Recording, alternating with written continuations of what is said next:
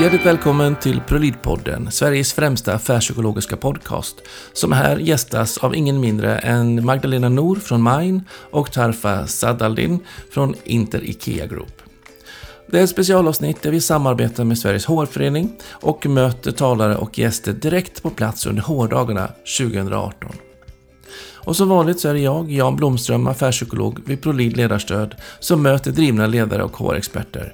Men här har jag fått förstärkning vid min sida i form av tjugo arton års Magnus Söderström-stipendiat Rickard Mortensson, som är medgrundare och seniorkonsult vid Human and Heart H R. Så jag hoppas ni får ett riktigt skönt och inspirerande avsnitt.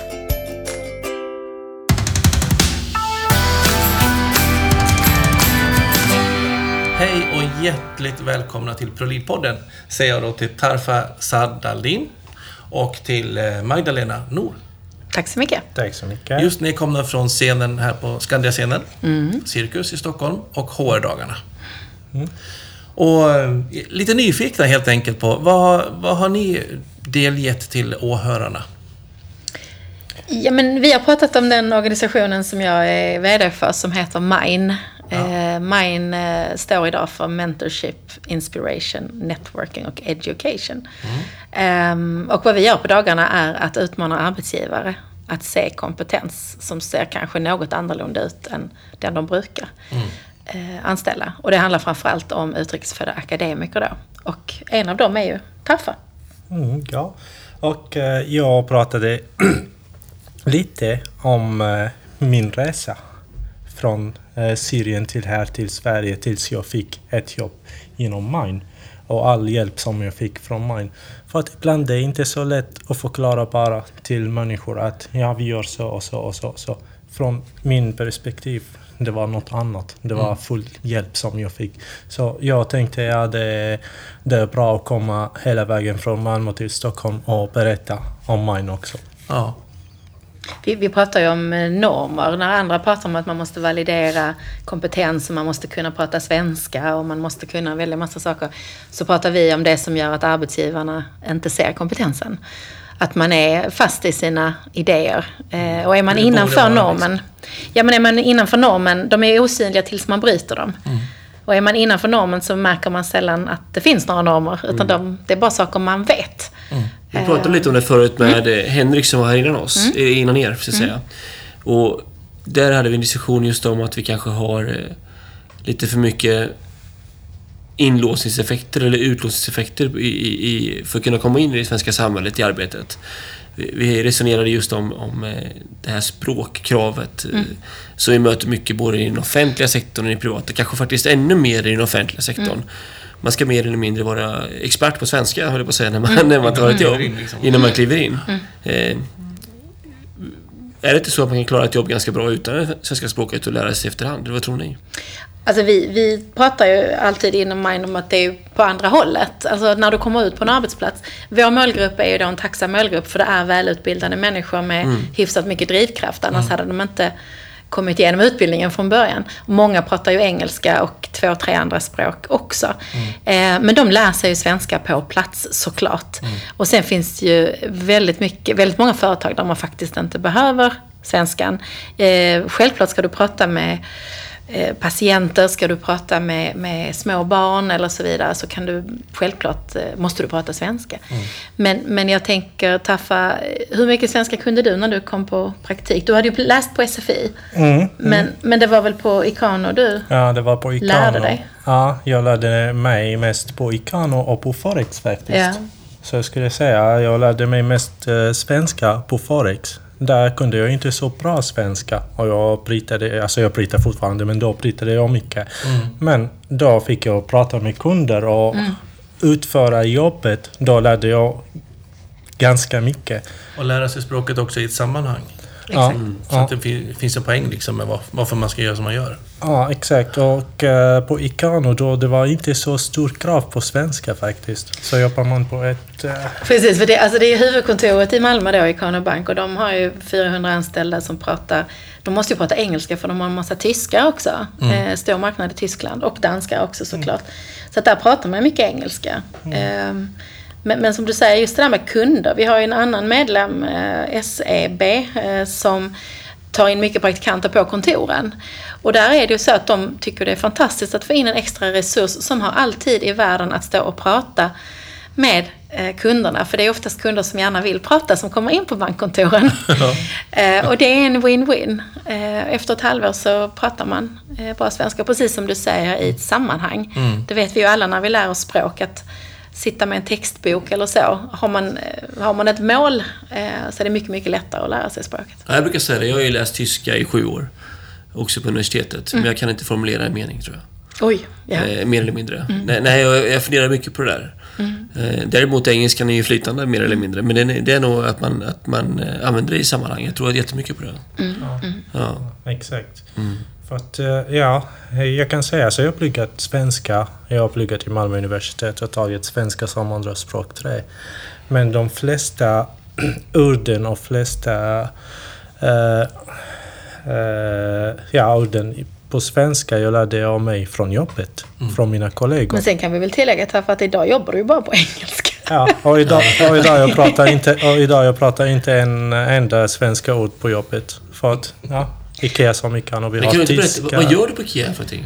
Jag jobbar som learning planner. Ah. Alltså titeln pratar inte så mycket, men jag sitter och planerar alla utbildningar som man har på IKEA. Inte alla, men alla som jag har i min portfolio. Worldwide? uh, exakt. Mm. Ja, så har man inte så mycket nytta av svenska där?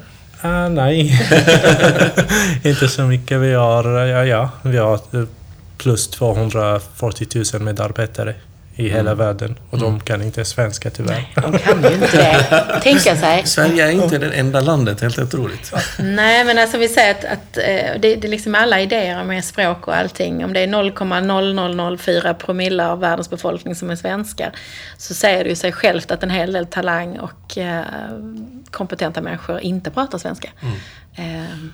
Jag är lite nyfiken på det du sa, det här med att du i MAIN ute och utmanar arbetsgivare. Mm.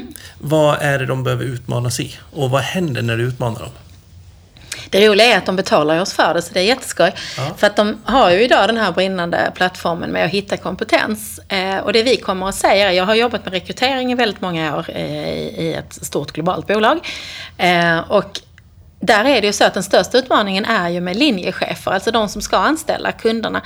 Att man har liksom en bild av sig hur den man ska anställa ser ut. Mm, mm. Och om sen rekryteraren eller H R-kollegan kommer med en person som ser, inte ser ut så. Nej, den ser fel ut. Den ser fel ut. Och det, det här låter ju jättefånigt. Men, men det är ju inte enklare än så att vi är ju, vi, vi pratar om homosocial reproduktion. Att vi vill ju gärna umgås med personer som är som vi själva. Inte alla människor då, men, men de flesta vill det, för det är ju enklast. Mm. Alltså då vet vi, då har vi sett samma saker på tv, våra barn har samma utmaningar och, och så vidare. Ehm, och då behöver vi inte tänka så mycket. Ehm, men det där med att utmana, det är ju just att alltså, vi jobbar mycket med normer, privilegier. Ehm, vi har väldigt mycket case, det är mycket mm. workshop, mycket övningar. Mm. Ehm, och det, det är erfarna chefer som är otroligt nervösa. För vad, händer med, vad, vad händer med dem då? För jag tänker att de måste ju gå verkligen mm. in i sig själva och få ont liksom i, jag kallar det för mental träningsverk. Men... Ja, ja, mental träningsverk är ett bra ord. Alltså, många gånger så krävs det en förändring, och förändring är jobbigt och gör ont. Mm. Och gör det inte ont lite grann så är det ingen förändring. Nej. Eh, men jag menar, vi hade ju en, en helt annan del av IKEA, inte där Tarfa jobbar, men en helt annan del av IKEA, en, ett litet bolag på IKEA med femtonhundra anställda. De hade sin internationella ledningsgrupp, hundra personer eh, samlade i, i Sydsverige. Mm. Och vi var där och jobbade med dem då. Och de var ju diverse, de kom från väldigt många olika länder. Mm. Även om många pratade småländska engelska då. Mm. Det var väldigt många svenskar från IKEA, eller från Elmhult. Ja, det är underbart. Eh, men det var folk från hela världen. Men frågan var ju, är ni inclusive? Mm. Alltså diversity, ja, för vi, vi ser mm. på er liksom. Mm. Män, kvinnor, eh, olika åldrar, länder och så vidare. Men är ni inclusive? Och där, under den workshopen, vi höll på där i fyra timmar, det var ju många som blev lite arga på oss och mm. blev liksom provocerade. Um, när man pratar i, i Östeuropa så är det mycket med manligt, kvinnligt. Mm. Jätteprovocerande. När vi pratade i andra länder så var det ju det med åldrar. Mm. Ehm, i många länder så är det ju Ikeas kataloger med, med homosexuella par till exempel. Ytterst mm. provokativt. Och det innebär att det som är bra inne i Ikea-huset... Mm. Det är inget, alltså i Sverige så är vi så självklart vana vid att Ikea är lite speciella, men... det är ju bra och man är väldigt stolt. Ja. Men jobbar du i Rumänien så är det svårt att förklara för svärmor varför du jobbar på det där företaget som mm. sprider en massa konstiga idéer. Mm. Eh, jobbar du som kvinnlig chef i, i ett eh, land för IKEA någonstans där kvinnor inte ska vara chefer, mm. då blir du belönad och utmanad och utvecklad på ett sätt innanför företagets fyra väggar. Men när du kommer ut, då är det ingen fördel. Och, och det var lite det de var ute efter i, den här, eh, i det här samtalet. Hur stöttar vi liksom, våra mm. medarbetare runt om i världen? Eh, men där var ju folk som blev arga på oss såklart. Mm. Därför att de ser inte... Nej, jag tänker aldrig på att jag är, förlåt nu, vit man, femtiotvå år gammal. Nej, du gör ju inte det. Nej, det är liksom det, det är som det är som grejen. Är eh, men tänk dig om du är en kvinnlig mm. brandman. Vi, hade ett barn, eller vi har ett barnprogram i Sverige där, där programledaren tog in eh, Sveriges första kvinnliga brandman med slöja. Mm. Det finns bara en, så att, eh, det är inte mer med det. Mm. Men de pratade alltså inte dyft om, pratade inte en sekund om vad hon heter, var hon kommer ifrån eller att hon har hijab. De pratade bara om vad ska man tänka på när det börjar brinna. Alltså om man är barn och man, oh. så här, vad, vad ska man ha med sig. Ren faktainformation till mm. barn om bränder. Ja. Och vad tror ni klagomuren fick ta tag i? Alltså det var ju, de blev ju nerringda och nermälade över att det var propaganda och det var en kvinna, hon är för liten. Alltså ingen, nästan ingen skrev ju någonting om hennes slöja. Men just det här med att hon som är så liten och, och tunn, kan hon verkligen vara brandman och bla bla bla. Det hör man ju, en brandman är ju en man ja. Till att börja med. Ja, det finns så mycket. Så att det är så mycket sånt där. Så mycket, ja. Kvinnliga fotbollsspelare, damfotboll, då hör man ju vilket som är den riktiga fotbollen. Mm. Det är ju det som inte har prefixet. Vi ja. Säger ju inte här fotboll. Så att där bråkar vi med folk. Åh, oh, vad härligt. Alltså jag har skrivit en bok som heter Chefen som personlig tränare. Mm. Med, med liksom rollen att man då faktiskt ska utmana och verkligen få dem att vilja skvättas och skratta tillsammans mm. Mm. med mig liksom. Mm. För att skapa prestationer och resultat tillsammans. Mm. Och jag, och jag gillar ju den här idén med att man faktiskt vågar utmana och skapa mm. den där ångestsvetten i pannan. Liksom. Då, då börjar det hända lite saker. Mm. Mm. Sen ja. Är det ju jätteviktigt, och det pratar vi om alltid med allting med diversity, att du måste ju ha en, en trygg bas, annars kan du inte jobba med det.